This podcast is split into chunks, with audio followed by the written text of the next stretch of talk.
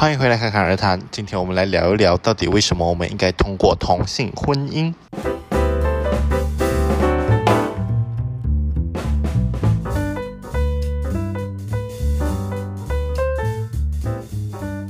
其实，我觉得在我们来讨论这事情之前呢，我们就应该要先来聊一聊，到底呃，婚姻对于人类的意义是什么？应该会有很多人就想过说，其实为什么我们要结婚？就是明明我们两个人只要就是非常的相爱啊，然后感情非常稳定的话，这样婚姻就只是一张纸不了嘛？这样为什么我们还要硬硬去签下这个婚姻证书？婚姻契约，现在一个婚姻契约来证明我们结婚了。这时候就要讲，因为婚姻就是一个双方同意下的契约，还能够有不同的功能性。首先呢，嗯，我们可以来讲一讲。不知道大家有没有之前有没有看过蔡依林有一首歌叫做《不一样又怎样》，她的 MV 呢就有讲到一个就是呃一对同性女女同性伴侣，然后其中一方他们进医院的时候，呃要做手术，可是另他的伴侣并没有办法就是为他签任何的呃同意书，因为从法律上来讲的话，他就只是他的非亲属关系，对，因为他们没有办法结婚，他们。那时候台湾也没有任何，呃，那种 register partner，像和其他欧美国家这样，他们有之前有 register partner 这种，呃，同居契约嘛，应该是可以这样子翻吧，对。然后，所以他在法律上来讲，他并没有办法承担任何，他并没有办法为他做任何决定。所以，嗯，婚姻起到的一个作用，就是在于他可以。替另一半做出一些决定，也可以获得另一半的一些嗯保障吗？就比如说，假设啦，这是一个很极端的假设。假设讲说你呃在同性伴侣里面，其中一方有一天突然间出意外，他的所有的呃呃资产呐、啊，他的所有的保险金啊，全部依据法律来讲的话，都必须要回到就是那个呃亡者的。呃，父母或者亲属的身上，然后他的伴侣并没有办法获得任何一分一毫。如果事先没有就是指定受益人是谁的话，这样的话，其实对于伴侣来讲是一个嗯不太好的事情。想看一下，就是我今天如果出到意外的话，其实我当然还是会想要帮助我父母。可是，其实我最还是最想要保护人，当然是你自己的伴侣嘛。所以，如果当我是今天出了意外的话，我并没有办法这样子保护到我伴侣的话，其实对我们任何一个来讲都是特别难过的。对，然后呃，还有另外一个东西就是生理功能。如果你结婚了过后，就是对方的性生活对象就只可以是你一个人，然后这样的话。呃，如果对方出轨啊，然后在外面找小三啊，你是有呃法律权益去告，法律权益去告对方的。这样的话，就是对方双方都不可以就是随意发生呃性关系哦。这其实就是对双方来讲都是一个保障啊，不然其实很我们很常也会听到就是人家拍头拍到一半，然后就突然间被劈腿，然后可是如果结婚了的话就不可以做这样的事情哦。从很多上面来讲，其实从我之前上面的很多例子来讲的话，都是一些比较负面、那个比较现实的一些讲法啦。这样我们来讲一讲，就是比较嗯感性一点的方面。就其实荷兰之前有一个调查团，有一个研究团队，他们做过一个研究，就是讲说，因为那一年荷兰刚好通过同性婚姻，可是，在同性婚姻之前，其实还没有通过另外一个。制度叫做 Register partner，嗯，就是那是给，其实那个算是给就是同性伴侣的啦。然后他们 Register partner 跟 same-sex marriage 同性婚姻最大的差别就是呃离婚手续较短，然后离婚的呃费用比较低，就相对来讲是一个比较轻比较轻便的契约，对，这样。他们做的研究就是，当这个 register 呃，当这个呃同性婚姻通过了之后嘞，嗯，他们就要看到底这个 register partner 的呃去去办 register partner 这个人数会不会下降很多？会不会下降？下降多少？然后到底会不会也有很多人去呃就直接办呃同性婚姻这件事情？然后有到底有多少人是从 register partner 转换成呃同性婚姻这样？然后。嗯，出乎意就不是出乎意料。然后他们的研究成果就是，当这个同性婚姻法律通过过后，因为其实本质上来讲的话，其实那个呃 register partner 跟同性婚姻起到的作用性是差不多的。可是当这个同性婚姻法通过了之后呢，有大多数的呃，register partner 的人，他们去再去办多一次同性婚姻，所以。从某种程度上来讲的话，其实这个就是婚姻起到另外一个作用，就是婚姻有它的意义存在，婚姻有它的所谓的仪式感存在。是，而且如果呃通过婚姻啊过后，其实，在各位亲友的见证下，其实呃人们会对自己的社会价值感更会有提高一点。对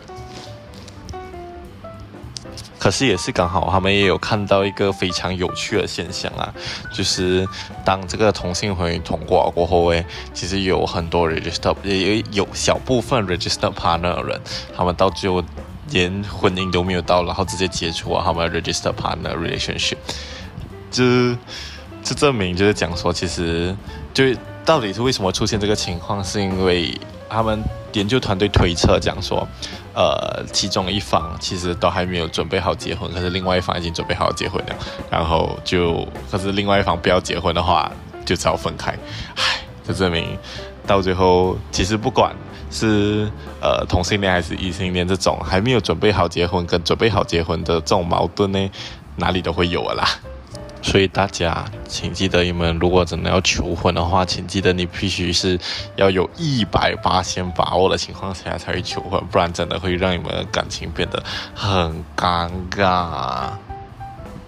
OK，讲回来这个，其实为什么？嗯，其实研这个研究团队也是有在，他们是从一个比较经济学角度来讲，为什么他们要呃。才推测为什么人们更倾向于去结婚，而不是保持他们的伴侣关系 （register partner）。对，有一个原因是因为，呃，结婚了过后嘞，其实可以促进双方的经济活动能力，是这样，经济能力。对，就比如讲说，今天我一个人，我可能可以供得起一个三百五十千马币的房子。然后，可是如果我跟我的伴侣一起供的话，我们可以搞不好供得起一个六百千的房子，诶，哦，这样这时候我们的经济能力就可以提高，这样我们就可以去，呃，两个人一起去创造我们想要过得更优质的生活，对，这是一个蛮神奇的点，那我是觉得这而且是蛮 true 的，就是两个人分担的话，其实是可以减呃轻松不少，对。还有另外一个事情呢，是，嗯，他可以结婚，其实真的会提高一个人的社会价值感。其实这对我们这种 Asian country 来讲的话，就更有感受。因为其实到现在还是有很多三姑六婆觉得说，啊，你还没有结婚呐、就会有一点小歧视啊，有点小贬，有点小贬义的感觉。可是。而且就是，如果你结婚了过后，你也会觉得说更多对社会的归属感。就是，而且当你身边的很多朋友也结婚的时候，你也突然觉得说，我是不是也应该到了那个结婚的年龄？就人们有时候就是会有一种顺从的奇怪的倾向啦。不过，这我觉得是没有办法避免的，因为。有时候这种大潮流来的时候，你虽然讲你不太想要去接受这件事情，可是可能心理上面还是会有这样一小点的感受啦。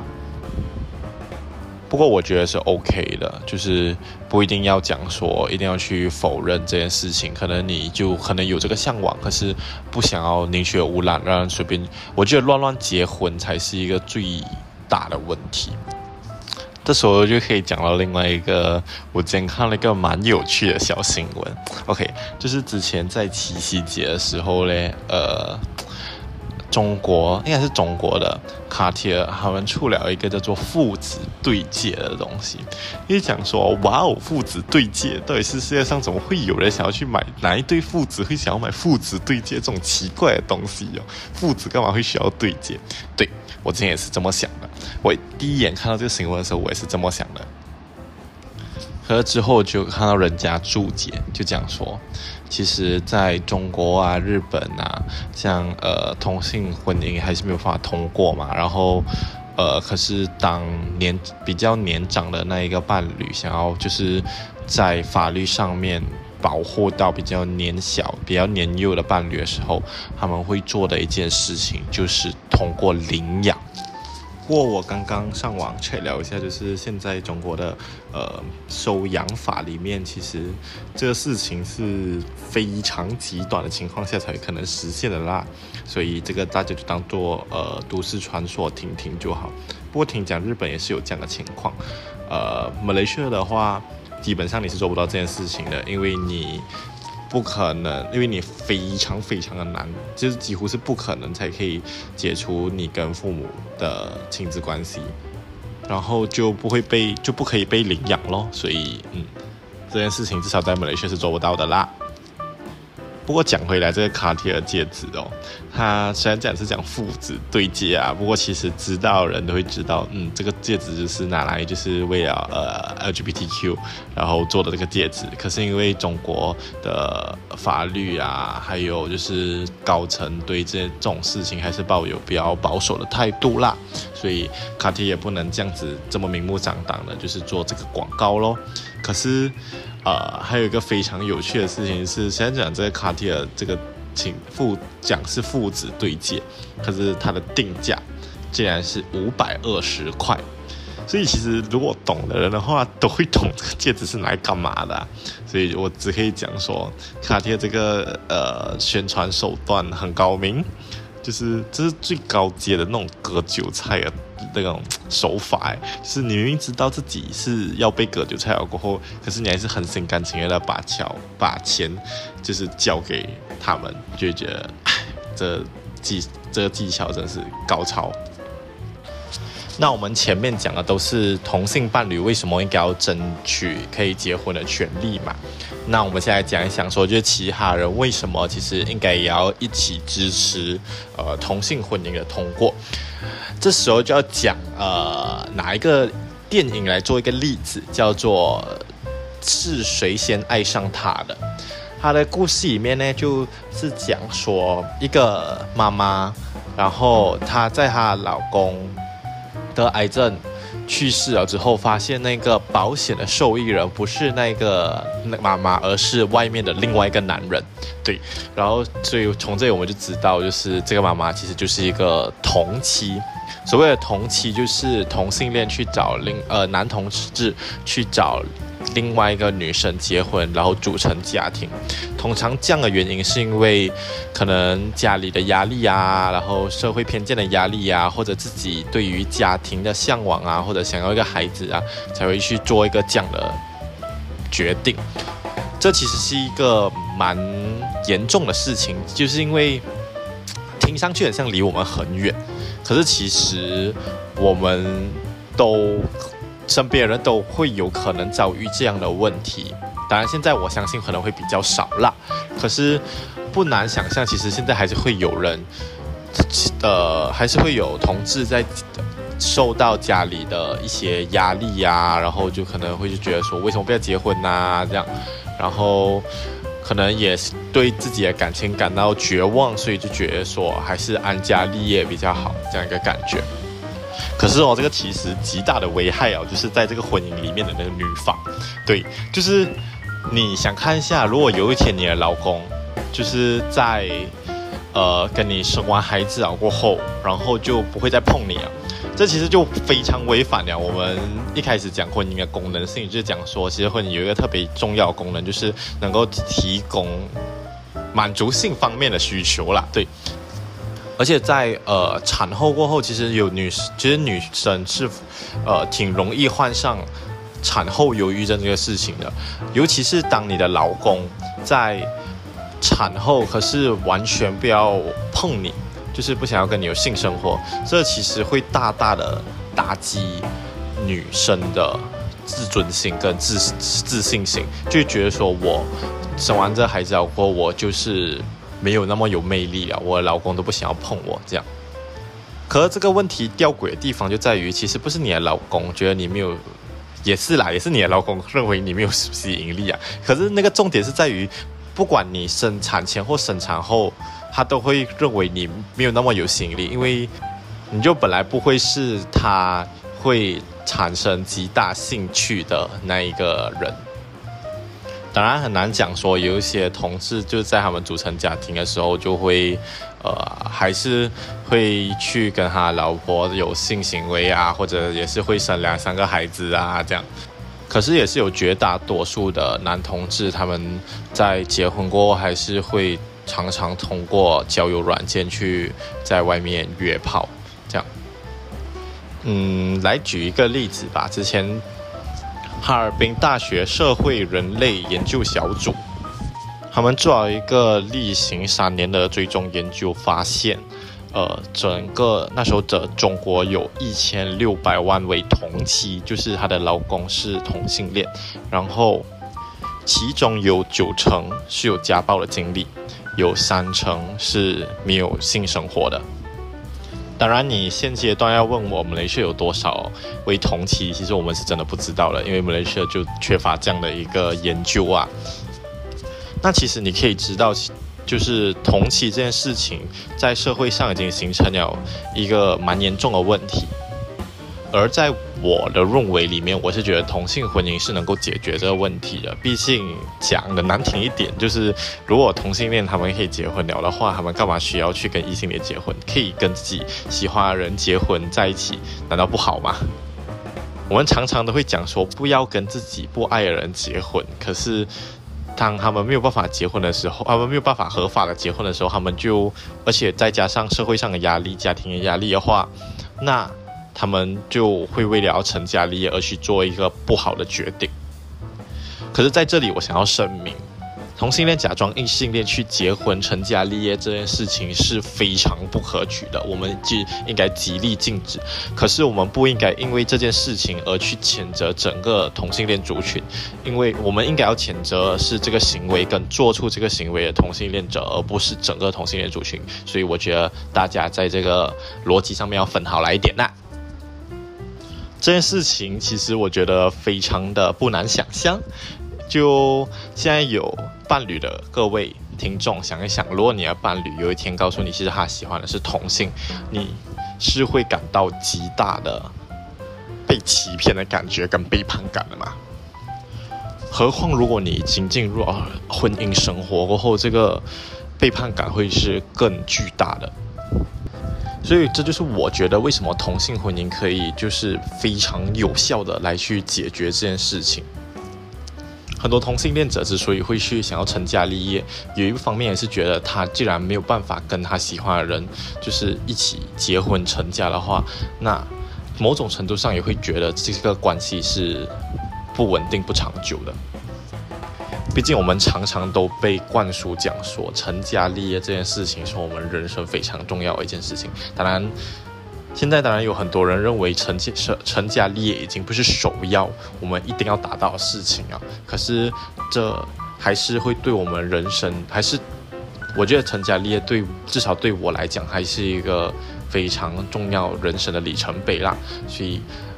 其实我也觉得，现在身边还是有很多人想是要成家立业的。那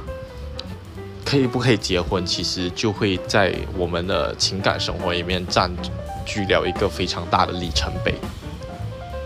再加上可能家里的不允许啊，社会的歧视啊，可以其实可以会更容易的造成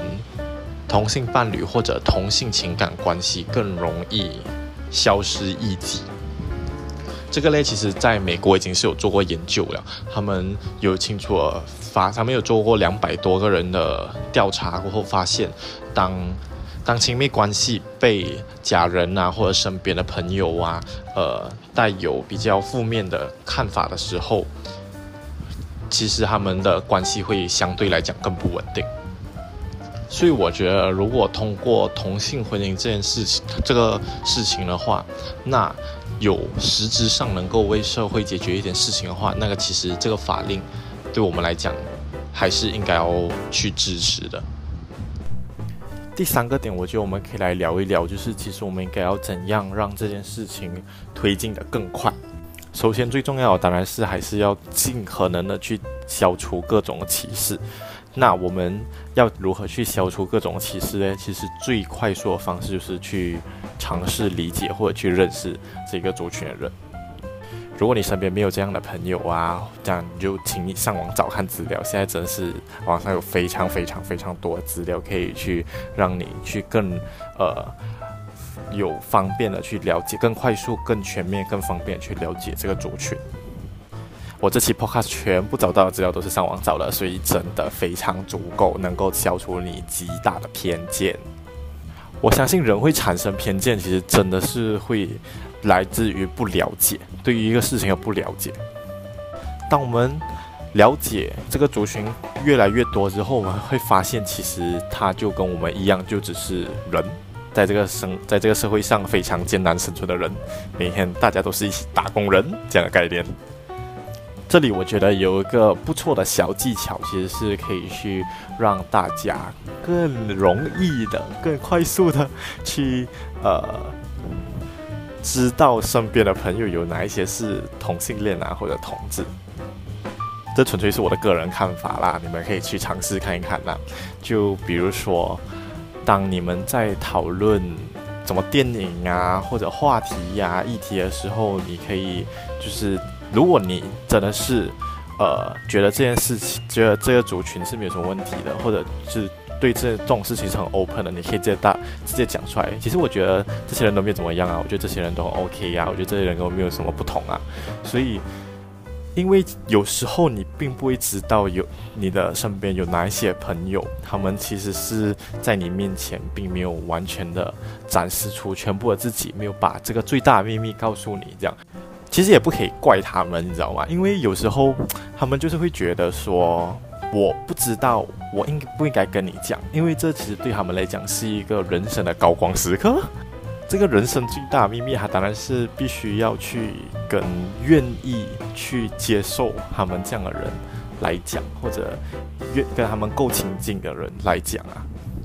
我之前有看过一部电影叫做《Love Simon》，所以其实那个男主在第一次。愿意去公开讨论他自己的，跟他朋友讨论这个性向的时候，他其实是必须要鼓足极大的勇气，才能够踏出这个第一步。为什么呢？因为他非常害怕遭受到拒绝，遭受到异样的眼光，遭受到歧视的眼光。他害怕他勇敢踏出的这一步，他就会受到非常严重的打击。这其实会对他之后 come out 的这个过程会越来越艰辛，所以在你们的谈话当中的时候，你尝试透露出一点，你觉得这件事情没有怎么样啊，然后，呃，我觉得这样的问话题我也 OK 谈的话，那慢慢透露一点信息之后，我相信如果你身边有这样的人，然后他们已经憋不住，想要。勇敢的做自己一次的话，那你们可能就会是首要的人选。这样，而且通过认识这样的朋友的话，你其实会越来越了解这个族群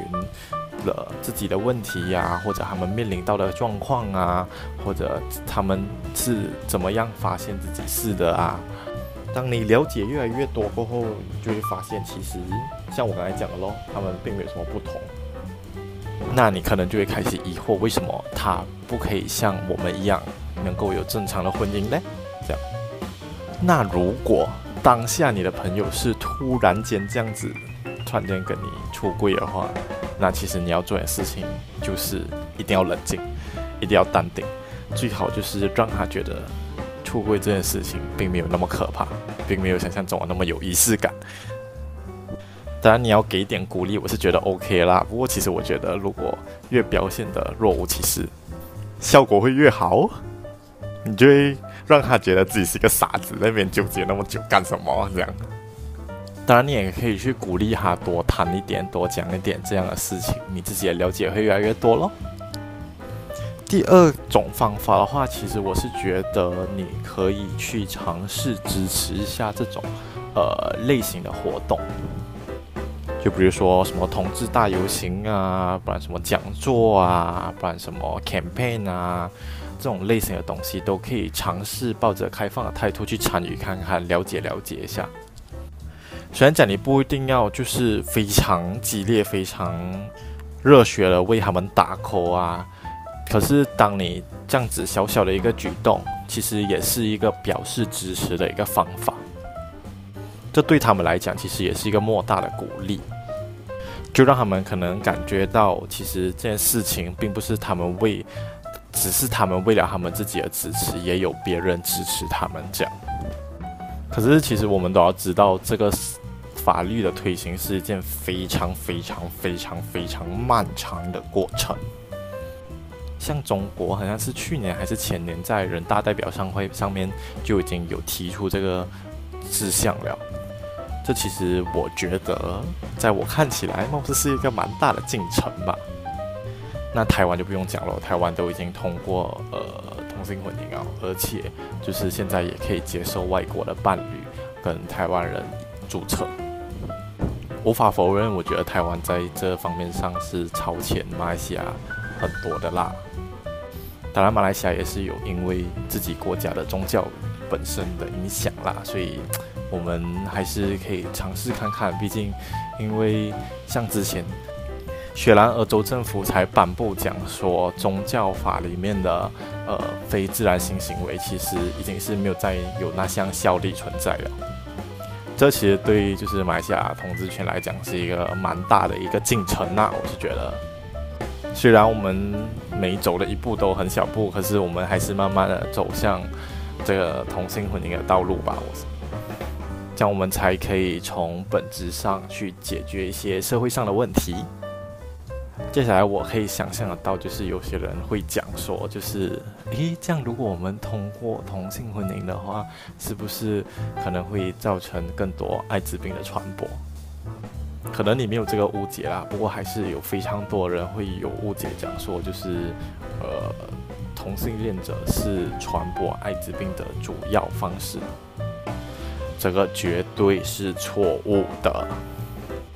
中国在二零一九年的报告上面有讲说，在他们全全国的艾滋病的案例里面，只有二十五巴仙是通过男性同志传播的。剩下的七十五八仙全部都是异性恋，所以你应该谴责是去那些去打炮然后还不太套人，那种的人全部真的都该死，而且那些明知道自己有病还不太套人更该死。不要问我为什么我都找不到马来西亚的呃。数据，因为我真的找不到，因为我觉得马来西亚都不会想要把这些数据牵扯到任何有关于同性恋、异性恋的事情上面去。如果有找到的小伙伴，请记得评论给我知道。我们接下来来开一个小脑洞，这只是我一个很想太多的情况啊，就可能会有人讲说，诶，既然同性恋婚姻都可以通过，那为什么不能通过就是乱伦婚姻或者？三角婚姻就是三个人组结婚组成一个家庭，为什么不能这样子通过嘞？因为你们都讲嘛，呃，结婚是每个人的基本人权，这样。那我就是想要跟我爱的人在一起，然后我就是想要跟他结婚，这样你都要侵犯我的基本人权吗？之所以我们应该通过同性婚姻，是因为它确实是可以帮忙解决掉社会上的一些问题，像我之前讲那个同妻的问题咯。然后另外一个原因是因为它的。这项法令的需求远远比乱伦恋跟多多角恋的需求还要高。虽然无法否认讲说，就是同性恋在这个社会群，在这个社会还是占少数的，可是他们的那个数量肯定远远比想要搞三角恋人还要多吧。而且又可以就是来解决社会上的一些问题的话，那为什么我们不应该通过这项法令呢？那。我们再回到之前我们讲的一个话题，就是当如果多角恋这个感情模式在社会上的需求，在这个社会上越来越普遍，然后他们对于婚姻的需求越来越高的话，那如果以后必须要推出这种法令的话，我们其实也是必须要看一看它有没有办法会解决一些社会问题啊，还是它会带来更多社会问题这样。所以通过今天的一个小小的 podcast，希望可以让大家能够了解为什么我们必须其实应该要去更关注这样类型的一个话题，然后我们应该要怎么去关注它，我们应该又可以怎样去帮助这个群体呢？这样的一个想法。其实，在我刚刚要想要录这一期的时候，其实我是非常害怕我的资料做得非常不足，然后所以我一直在拖延，在拖延，在拖延，在拖延。之后想一想，我就觉得说，我觉得资讯传达出去很重要，我不需要做得太完美嘛。既然至少我可以确保我现在所知道的资讯都是非常正确的，然后上网都找得到，所以可以经得起大家的拷问呐。希望大家做很多事情，也希望是这样。有时候我们不一定要去把事情做得太完美，可是我们必须要先踏出那一步。就希望是。在世界任何地方，我们都可以看到更多人能够跟他们喜欢和爱的人能够组成一个婚姻，组成一个家庭。也谢谢你们在这个繁华且浮躁的时代，能够听我娓娓道来。如果你喜欢的话，请记得把我分享出去，因为分享对于创作者来讲是最大的动力。这里是侃侃而谈，我们下一期再会。